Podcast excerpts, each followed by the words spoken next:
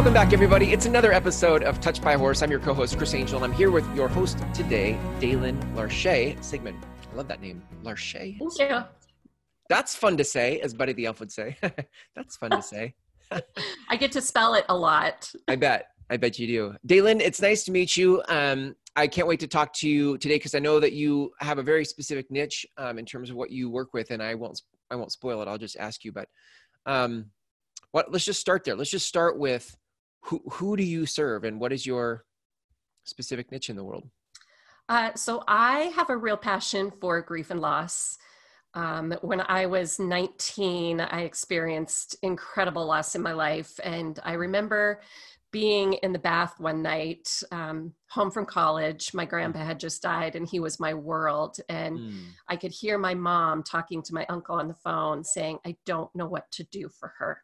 Mm. And I don't know how to help her. And, you know, tears flowing. And I didn't know how to help myself. I was hmm. 19. Mm. And, yeah, you know, I, as we talked about uh, beforehand, I lost my grandpa. About a week later, I lost my first grade teacher, who really was the world to me, also, and my hmm. inspiration mm. for becoming a first grade teacher.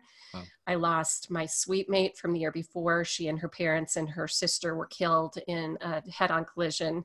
Wow. Um, and I lost us. Um, I was a resident assistant, and one of my residents committed suicide and was missing for several days before we found her. And mm. I got to call her parents and tell her at the ripe old age of 19. Wow. And uh, not long later, one of my sorority sisters was killed in a car wreck. This was how much time frame between all of these? Maybe three months, maybe. Wow. Yeah. Wow. And I didn't know how to cope. I was a mess. I was literally yeah. looking through newspapers um, to see if there were people in the obituaries that I knew on a daily basis because that's what I mm. expected mm. to have happen. Right. Wow. And fast forward uh, six and a half years ago, it was March 12th, 2013. I lost my 17 year old son to stage four cancer. Wow. And again, mm. my world was ripped. Mm. Goosebumps. Uh, mm, my world too. was shattered. Yeah. yeah. Shattered. And again, didn't know how to help myself. Didn't didn't know where to turn, did some talk therapy, felt like I was telling the same story every week for months and months and months. Right. Didn't know how to put the pieces back together, yeah. you know, in my life. And and then I found equine gestalt coaching. How did you find it, by the way? How how did you get introduced to it? A friend of mine knew a coach who was doing a re, uh, retreat in Arizona, and she tagged me and said, Daelyn, you really need to do this retreat. You take such good care of everybody else through your nonprofit and all the other things you do. You need to take care of yourself. It's time for you to start healing. Mm. And that was three, about three years ago. And couldn't do it, couldn't afford it. Mm. Uh, mm. Wasn't working again at the time. Had tried to go back to teaching, wasn't working. So I was in one of my off periods trying to reinvent myself again. And mm. ended up, she did a GoFundMe and within hmm. about a week and a half had raised enough money for three sessions of the coaching wow. and my very first session working with devin and the horses hmm. uh, by the you know snot what do you call it like the snot bubble cry oh you know, yeah really just the ugly, ugly cry the yeah, yeah. Uh-huh. because in gestalt we really get into it and you have to live your pain again in order to finish it and, and hmm. heal from it and yeah. after that first session her horse literally stood next to me hmm. and with his right hoof did a cha cha to the hmm. front and then to the back and to the front again and to the back. And wow. I looked at my coach and said, What is he doing? Hmm. You know, what do you think he's doing? He said, Well, he's clearly happy. Hmm. You know, why do you think that is? Yeah, because yeah. I finally was able to let some of that inc- uh, incredible heartache that yeah. that trauma that grief i was able to leave it there and what question why why what is it about gestalt and this type of work that allowed you to leave it there whereas in talk therapy you couldn't? Like what what's different that makes it hap- allow you to leave, leave it? You know in in talk therapy we get a, a really good intellectual understanding of what's going on. Yeah for me, it was simply telling my story over and over and over again. And I, I didn't feel like that was helping Mm. me. Right. I right, do right. know there's definitely a place for that with so many people. Right. With the Gestalt, we have that somatic response. Mhm. We're finding where we feel it in our body. We're finishing, revisiting, finishing, closing up Mhm. um, Mm. that that piece of unfinished business Mm. so that we can um, reopen the energy, get the energy flowing again, Right. and begin living again. Right. And the horses are magical Mhm. in Yeah. right? I know you Yeah. do a lot of these interviews and you Right, right. hear it, Yeah. but There's always great stories around the the magic of that experience. yeah, and it's it's hard to say it's magic, but they are such kind, Mm. gentle, understanding, compassionate, sensitive, energetic beings who truly want to help us heal. Right. And they almost like a sponge, Yeah. you know, soak up our pain and that blockage of energy, and they're able to clear it for us Yeah. take it knowing that they get to drop it in the sand. It's Right, not their right. job to keep it for us. Right. And Was there a part of you as a parent going into that that really didn't want to do it because you didn't want to relive the the, the pain of it or were you excited about it hoping that there was something next you know, my first session, I really had no idea what I was getting myself into. I, I walked into it blindly. I just knew I got to meet some new person and yeah and hang out with horses. But before you got there were you were like i don't really want to go or were you like i'm really excited to go I was excited because I got to hang out with the horse. oh, And nice Yeah, Mm. and I knew that it was going to help me somehow, and I would feel new, and that was about Yeah. it. I mean, I really did not know what I was there to do, except Mm. it was coaching, right, right? i know a lot of parents um i would imagine that uh, i know that you work with a lot of parents who have lost uh, their children I do. Yeah. Um, and I'm curious, what do you notice? Like when you work with parents, are they also excited for moving on or are, are they well, yeah. So apprehensive? going back to that, um, I have since done probably four more big pieces of work, and the Mhm. biggest one that I was afraid to relive. Mhm. but went into it knowing that it was going to heal me and Right. help me to walk forward in my life. The the biggest piece was the moment that my son died and Mhm. I had such trauma over watching him die. Mm, It wasn't peaceful Mm. like you hear with older people and, and I held my hand, my grandma's hand when she died. I held my great aunt's hand when she died. Um, you know, and they were old and it was very peaceful, but not for Austin. He was 17, not ready to go. Yeah. And so the memories of watching my baby die Mm. and um and then having them sorry having them um cover him up in the quilt and carry him down the stairs Mm. and out to the car. You know were very painful and i could not once i would get into that memory i could not get out and it was the Yeah. ptsd Mm. all over again so i knew going in to answer long question long story i knew going into that piece of work that that's what i was going to experience that day Mm. and it is scary going into your pain knowing that you're going to relive your worst trauma Right. and your worst nightmare and um, but i think that it's completely necessary in order to completely heal that and start mending that huge canyon you Yeah. know from having your heart ripped apart Yeah. so it, it is daunting it is scary but Yeah. it's i believe as a gestaltist it's necessary for your healing Right. I would I would think that someone who has lived under the shadow of or the pain of losing a child at some point would want something new, would want to get on, would want to not have to live under the pain of that heaviness, right?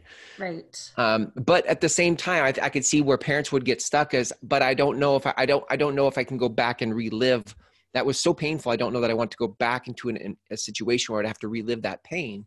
Right. It sounds like from you, what's, uh, but that's, it, it's through. Like the way out is through. Like It's you've through. got to go through. Exactly. The way out is through. And at some point, as a parent, remember that movie? What was it? Um, was it Groundhog's Day where you keep living the same day Yeah, over and over yeah. and over and over? hmm You know, at some point, you, Hmm. I made a conscious decision, Mhm. and I think parents do, that they're ready to move forward. And it Yeah. doesn't mean forgetting, it doesn't mean moving on, it's moving forward Right. in your life and allowing yourself Mhm. to go ahead and heal Mm.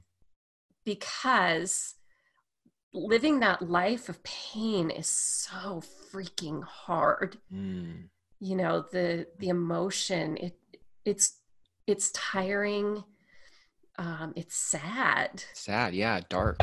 Dark and i don't know anybody who wants to live that way. Yeah. right? And so the way past the way forward is through and Mhm. and i think that with a loving horse holding space for you and a loving coach who has been there and knows the pain that you're going through Yeah. um, it's doable. I think that's the thing um, I would want uh, from a coach is somebody who has been where I am because you every um, every traumatic experience in its you know in its different ways so somebody coming back from war versus somebody who lost a child versus like they all have their own unique um topography or landscape or like the the way it is Right. and that you have been through this particular landscape and probably know the things I'm telling myself that you you can you also in addition to the horse can hold space for me yes um, and that I trust you. Like I wouldn't want to go into a situation like that with someone who didn't understand the depths of pain and thoughts and places I go in my head. I would definitely want somebody who's been through so that I can get through. because i can tell you the the pain um the trauma of losing my son Hmm. Was a million times magnified over what i went through with all that loss as a 19 year old Right. and i yeah. i truly do believe that this is my purpose here on this Mhm. planet um Yeah.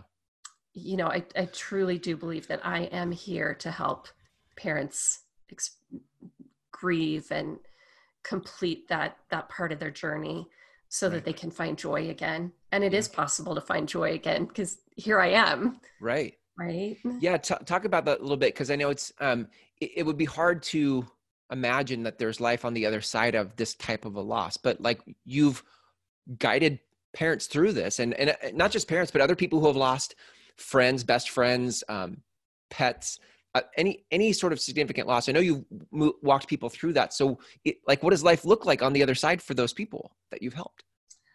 i would say there are definite uh, rememberings i like to call them Yeah. you know um, I th- one of my biggest fears after austin died is that i would forget him Mm. because you know how after have you lost somebody significant in your life I've never had to lose someone like that, like that. No.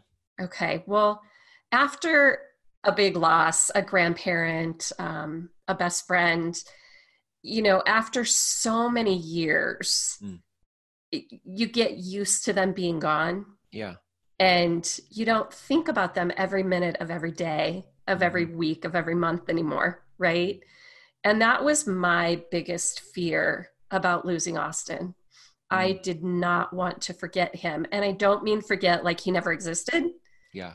um Right. but a different forget you know um Right. and i think that that is i don't want to say that it's a relief but it's a, a weight lifted hmm not to carry that intense sorrow Mm, right. on my shoulders Yeah. every minute of every day. And, you know, my office here is full of Austin. I showed you a picture earlier on my desk, and Yeah. I've got some back there. Um, you can't see it, but I, it's kind of silly, but I have my whole desk right here is unicorns hmm. because mm. he sends me signs. And for a long time, it was unicorns. Hmm. And so, as I think when you start to heal that grief mm-hmm. and you become aware and you're open mm-hmm. to the possibility that they are still here with us and for us, mm-hmm. you do become able to find joy again. And you do open up to finding your new normal. Yeah. Um, you mm. do learn how to live again you know and in yeah. my case you choose to do something completely different than you spent your last 25 years doing. Right. Because for me yeah.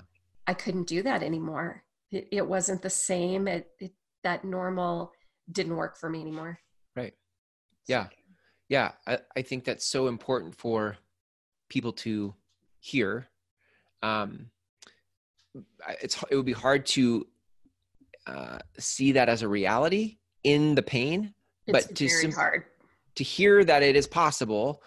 I think just cra- opens the door the the smallest amount to be like, okay, there is something else possible here. And I think if I can crack that door just enough to let the light in, yeah, so that a grieving parent can see, right, that their life is not over, the yeah. pain is not going to weigh them down for the rest of their living days. Yeah. You know, yeah. he is always here. He's always here. He's yeah. always with me.